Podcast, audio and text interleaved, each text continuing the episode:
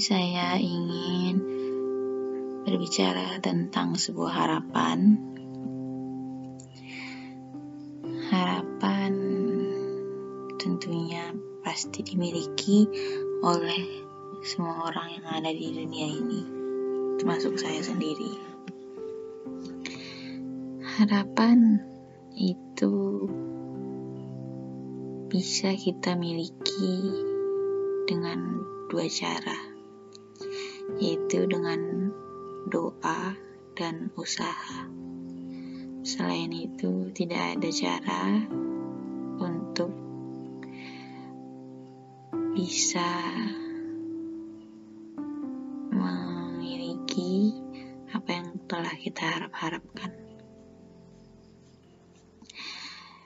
Lalu, mengapa manusia mempunyai harapan?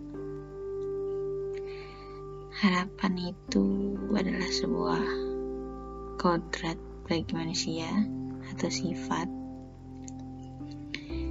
Jadi, dorongan kodrat ini yang menyebabkan manusia mempunyai sebuah harapan atau keinginan. Dan seperti yang kita tahu, pasti.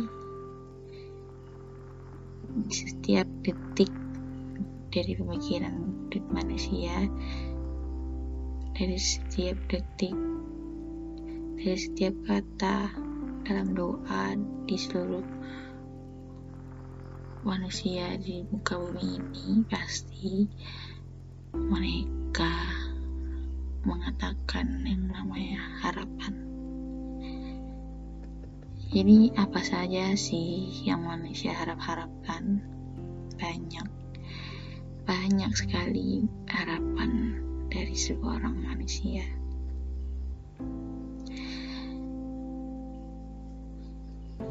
Meskipun apa yang kita harap-harapkan memiliki kata-kata yang berbeda, pengucapan berbeda, atau ya harapan yang berbeda juga, tapi intinya tetap satu. Seperti harapan memiliki harapan tentang keamanan. Setiap orang manusia pasti berharap akan selalu dalam keadaan aman, tenang, tentram. Contohnya seperti seorang ibu yang ingin anaknya selalu aman, selalu dalam lindungan. Dan contoh lainnya seperti negara Indonesia ini, pastinya masyarakat Indonesia selalu berharap agar Indonesia ini aman, tentram, damai, sentosa, ya seperti itu.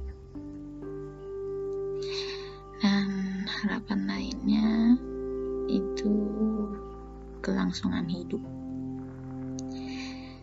Kelangsungan hidup pastinya seluruh manusia juga berharap kebutuhan sandang pangan papannya tersedia. Ya kata lainnya kalau zaman sekarang pengen kaya pengen rumah besar pengen punya mobil pengen punya banyak baju ya. Seperti itulah harapan orang-orang. Lalu harapan selanjutnya itu ada mencintai dan dicintai. Harapan jenis ini sudah tidak bisa dipungkiri lagi.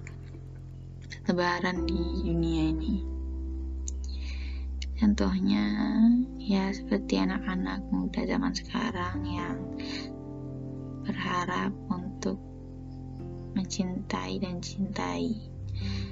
Tapi kalau dilihat anak-anak zaman muda sekarang lebih berharap atau mengharapkan untuk dicintai daripada mencintai itu sendiri.